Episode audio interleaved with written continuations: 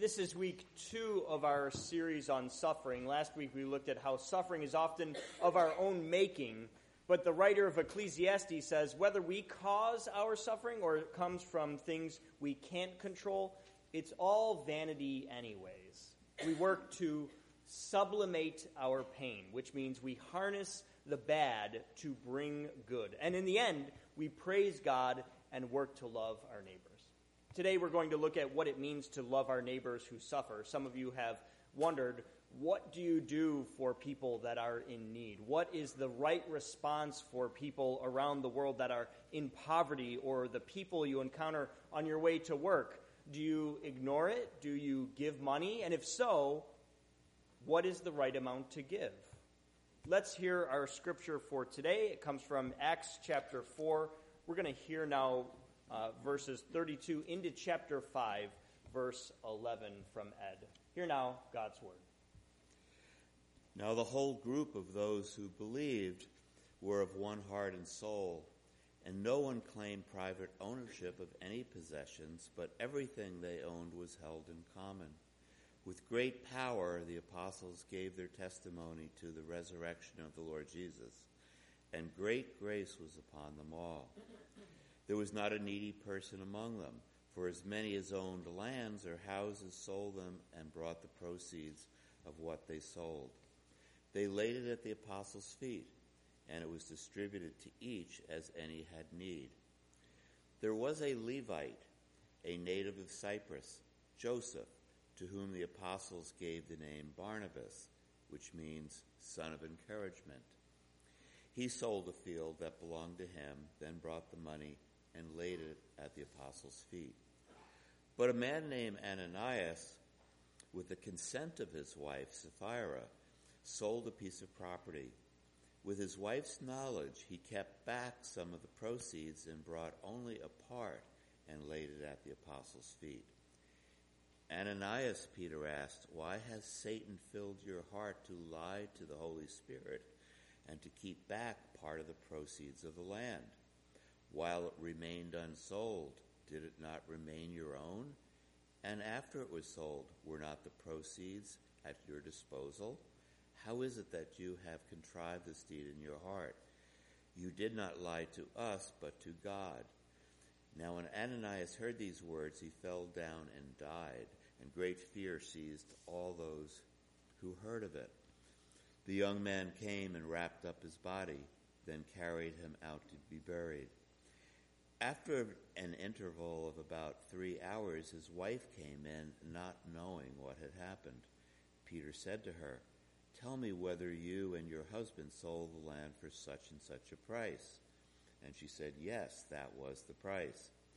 Then Peter said to her, How is it that you have agreed together to put the Spirit of the Lord to the test?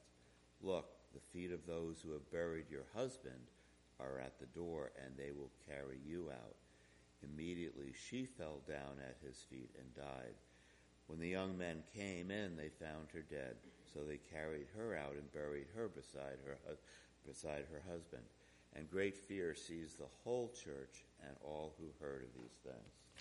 And from 1 John 3:17, how does God's love abide in anyone who has the world's goods and sees a brother or sister in need and yet refuses to help? This is the word of the Lord for the people of God. Thanks be to God. I invite you to join me in our prayer of preparation. May the words of my mouth and the meditations of our hearts be acceptable in thy sight, O Lord, our strength and our Redeemer. When I was writing my sermon this week, I sought out some advice on how to go about it. I turned to my seven year old Davy and said, Davy, should I start by telling people how the amount of money they have compares to everyone else, or should I tell them how to get rich? He said, Tell them how they compare. And then when I asked why, he said, Because it's easy to get rich. I was very interested and intrigued, so I had a follow up question asking, Then how do you get rich? His answer was priceless. He thought for a moment and he said, You just work really hard and then, I don't know, you mine for diamonds or something. so there you have it, just mine for diamonds. Uh, but if you'd like advice on getting rich from someone other than a seven year old, hang tight. I've got some thoughts on it that I'll share in a moment. But I am going to follow Davy's advice and share first how you compare to everyone else in terms of wealth. Here's a simple chart. It shows how much money is owned by different groups of people. It's a little small, I know, but I'll, oops, uh, I'll, I'll walk you through it. So, this large box right here, that's people who their entire amount of wealth equals $10,000. And that is, right here, it says 70% of the world's population has less than $10,000 uh, in total wealth. And so here, right here, you can see this section right here. This is the total wealth on the planet. It equals about uh, $7.6 trillion, right? So this next section here is people who have about 10,000 to $100,000. That's about 20% of the world's population. And you follow the arrow right here, that's about $32 trillion here. The next section is uh, people who have 100000 to about a million dollars in total wealth. And these are adults, by the way, not, not, it doesn't include children. That's almost 8% of the population. You follow this arrow here.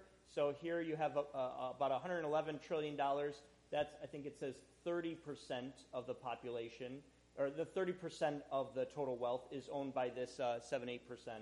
And then right here you have people who have over a million dollars in total wealth. This tiny little sliver here. It's not the 1%, it's the 0.7%. So that 0.7%, you go across, and they own here about 45% of the world's wealth, and that's $128 trillion. All right? So you're in one of those categories. I don't think we have anyone in that top category, but if you do, please start tithing, all right? Uh, so uh, you could break it down more and find out exactly where you might fall in relation to others. One group has assigned a number to everyone based on their net worth. If your net worth is under $1,000, you're probably a poor subsistence farmer, but you could also be a rich person on a very bad day where your debt exceeds your assets. Uh, anyone in this category would be a number one or two. If you are worth under 10,000, you are like 1.7 billion other adults. You could cover a small emergency without borrowing money. You probably rent your home. You are a number 3. Fours are under $100,000, like the 1.3 billion others. You can probably afford a new car. Fives, though, have up to a million dollars, can cover the mortgage on their home, and number about 436 million people. Already, though, this last group is about 15% of the world's population. Most of us will never get to this net worth in our lifetimes, unless, of course, you mine for diamonds, right? Now, I'd like to share with you what I discovered. I found out how to become a millionaire. I promise you, this is not a get rich quick scheme. I am not going to ask you to buy my book at the end of the service for 1995. It's nothing like that, I promise. This is actually from some research by Tom Corley, who worked at CNBC, so you know you can trust it. Uh, he spent five years researching and interviewing rich people so he could figure out how to become rich. And here's what he found. Besides inheriting wealth, there are four ways to get rich. One is through what he calls the dreamer path. You start a business, you become a successful actor, a musician, or an author. It is by far the hardest way to get rich. So if you don't want to do it the hard way, instead you can climb the corporate ladder. This is where people spend all their time and money on getting ahead in business. It probably means you go to work really early and get out late. You have to travel frequently, give up vacation time, and be really good at influencing powerful people in the industry. So this one's not all that easy either. Another way is what's called the virtuoso. You're just insanely good at what you do because you studied for an advanced degree and kept practicing every single day, so you are just flat out better than everyone else at what you do. So, those are three ways to get rich, but if none of those are for you, there's still one more way to get rich. It's the saver investor way. The fun part about this one is that if you start early, it is guaranteed to make a lot of money. Just keep earning, be frugal, keep saving, invest the money wisely, and you'll get there. the people who succeeded at this, did one thing in particular, besides having a low cost of living, they saved 20% or more of their income. Now, I know that means you have to exercise incredible financial restraint. It means choosing to not buy the things you might like or not doing the things you might like to do. That can be exhausting for many people. But if you, you want to get rich, that is the one way that is accessible to just about all of us. So now you know the secret. But then we have to ask ourselves what would God have us do with the money we earn? Is there an expectation, a requirement as Christians on what we do with it? Interestingly enough, the answer we find in Acts chapter 5 is no. We hear at the end of chapter 4 how everyone is sharing their money in this new environment. They are so moved by the Holy Spirit that they have all things in common. Someone is in need, and instead of saying, That's mine, you can't have it, they decide to share. People go so far as to sell their fields or homes so they can take the money and give it to those in need. In ancient times, selling your possessions was often a requirement to join certain groups. You had to turn your possessions over to the leader. Here, though, the people just willingly give it out over love for the group. There was absolutely no requirement on them, they just offer it up. And I, I wonder, could you imagine doing something like that yourself? You sell your house and you give the money to the poor. That is a pretty noble thing to do, right? Some might say it's foolish because your field in ancient times was the way that you make money. That's how you grow crops to sell at the market. That's the path to becoming a millionaire, right? But here they talk about how giving to the poor is a powerful witness to the resurrection of the Master, Jesus.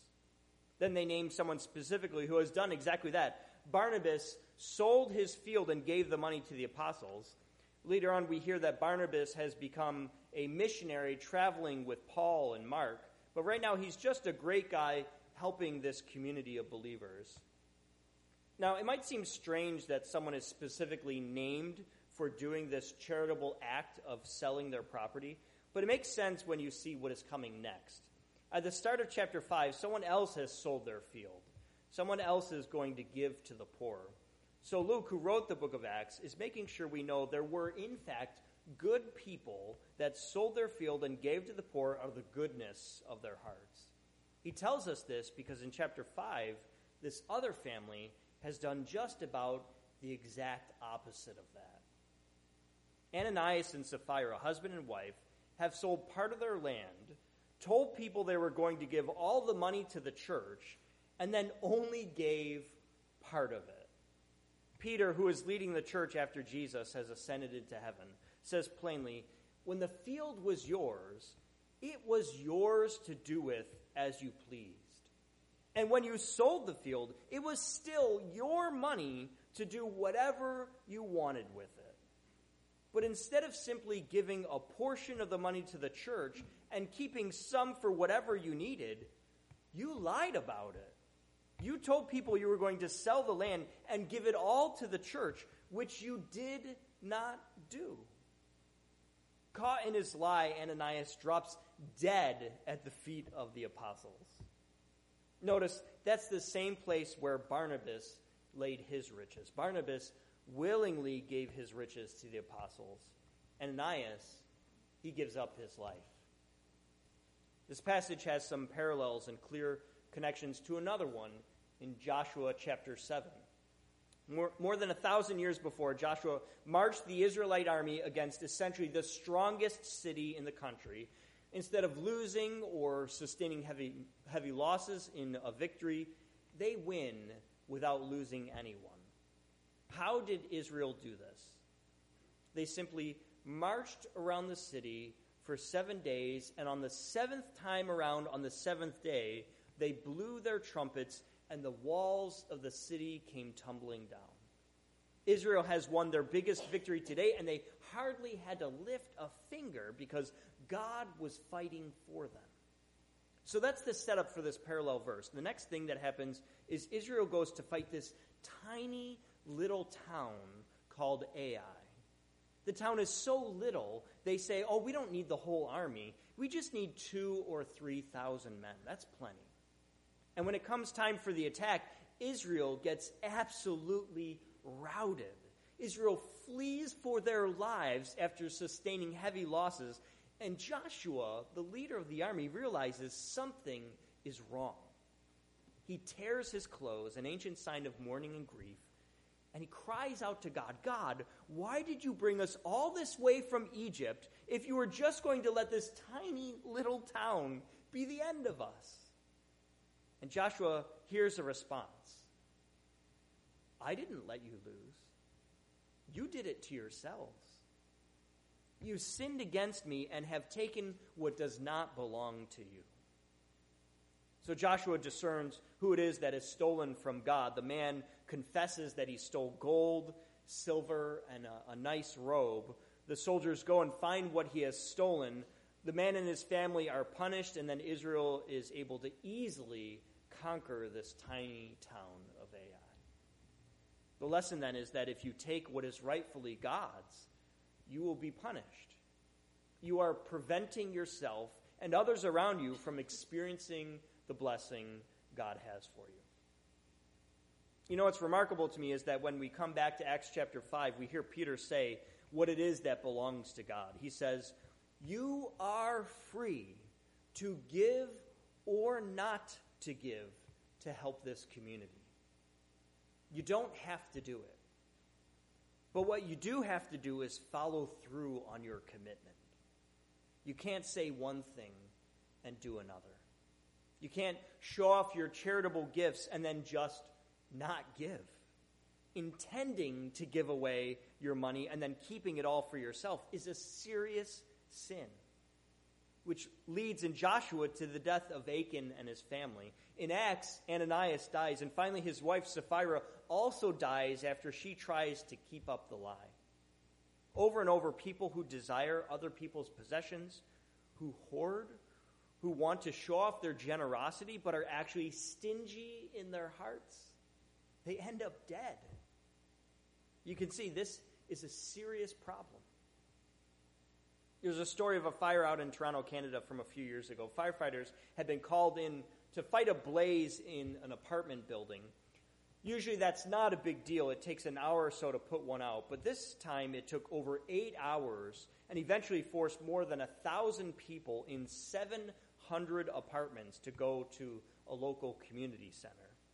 But why did a single apartment fire cause the entire massive building to be evacuated?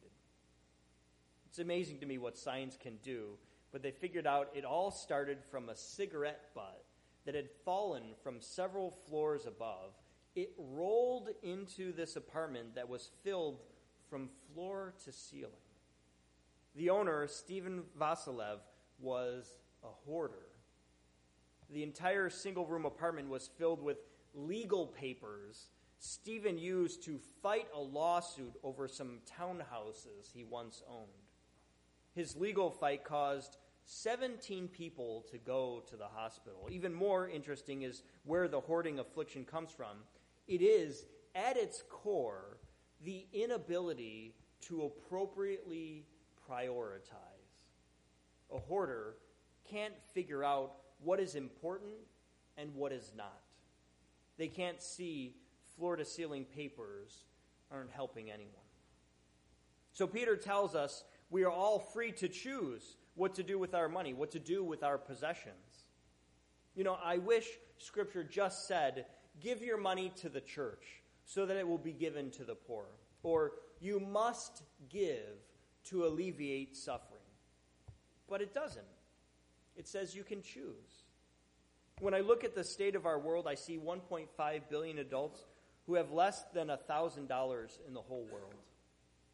Some might be living happily, but when you think of people who live on less than a dollar a day, people who are starving to death, people who have a far shorter life expectancy because of malnutrition and disease, I'm not sure why we are not compelled by God to help. We are given a choice. And then when I think of children, estimated at 500 million worldwide, kids no different than my own two boys, who suffer these same afflictions as adults do for seemingly no good reason. It makes me wish there was a direct command that said, if you are people of God, then you must help end this suffering. Instead, you must choose what to do with what you have. But I am sure of this. Even if we are not commanded to give away our wealth, we must prioritize appropriately. The command we do have is to love, and our choices must flow out of this love. So, what does it look like to love the people around us? Is it hoarding? Is it putting stuff ahead of people? No, of course not. That leads to death, both physical and spiritual. Is it giving everything away until we have nothing? Well, not usually. Barnabas did it, and he traveled the world telling people about the good news of Jesus Christ. I don't think for a second that he regretted that decision. But not everyone is called to that life. So between these two poles, we have to discern what is right for us. Are we doing enough to help others? Are we doing enough to end suffering? For me, and I think if we are being honest, for most of us, the answer is no, we are not doing enough. We live in the richest country in the history of the world. Even our middle class is about 90 times richer than most people throughout all of history. What are you going to do with all that you have? Will you prioritize yourself or will you prioritize helping others in need? Last point here there was a boy whose father told him a story over and over. The story was of a man who went to visit Harvard University so he could give a donation. The president agrees to see the man and his wife, but he doesn't know them, and because they're from somewhere way out west, he treats them curtly. After a few moments, the woman finally turns to her husband and says, Come, Leland, I think there are better things that we can do with our money. The man was Leland Stanford, who would go on to be the founder of Stanford University. The reason this boy's father told this story over and over was because the man believed that money was power. And the more money you had, the more power you had over people. With money, you could thumb your nose at anyone. But later in life, this man went to church with his wife and son, and one day he gave his life over to Christ. It wasn't soon after that he started tithing and giving his money away to help others. At 70, the father suffered a heart attack, and within a few days, he died. At the funeral, a woman the son had never seen before came up to him and said, You don't know me, but I was in a bad marriage. My husband was beating me, and I needed to get out to save my life. But I didn't know what I would do to support myself. Your dad paid for me to go to junior college and get a degree so I could be a dental hygienist. He paid for the whole thing, and nobody else knew about it. Now I have a job and I'm making it. Your dad literally saved my life. I don't know about you, but I know when I die, I want people to be able to tell stories like that about me. I want to know that people who were overwhelmed by suffering found comfort because of the choices I made. Not to hoard, not to control people with money or power, but to bless those who are in need. Would you like to have a life like that? If so, it starts with a choice. You are free to do what you want with your money and your stuff. But if you give to help others, you will not only reduce suffering, you will be a real millionaire, a millionaire of the Spirit. Amen?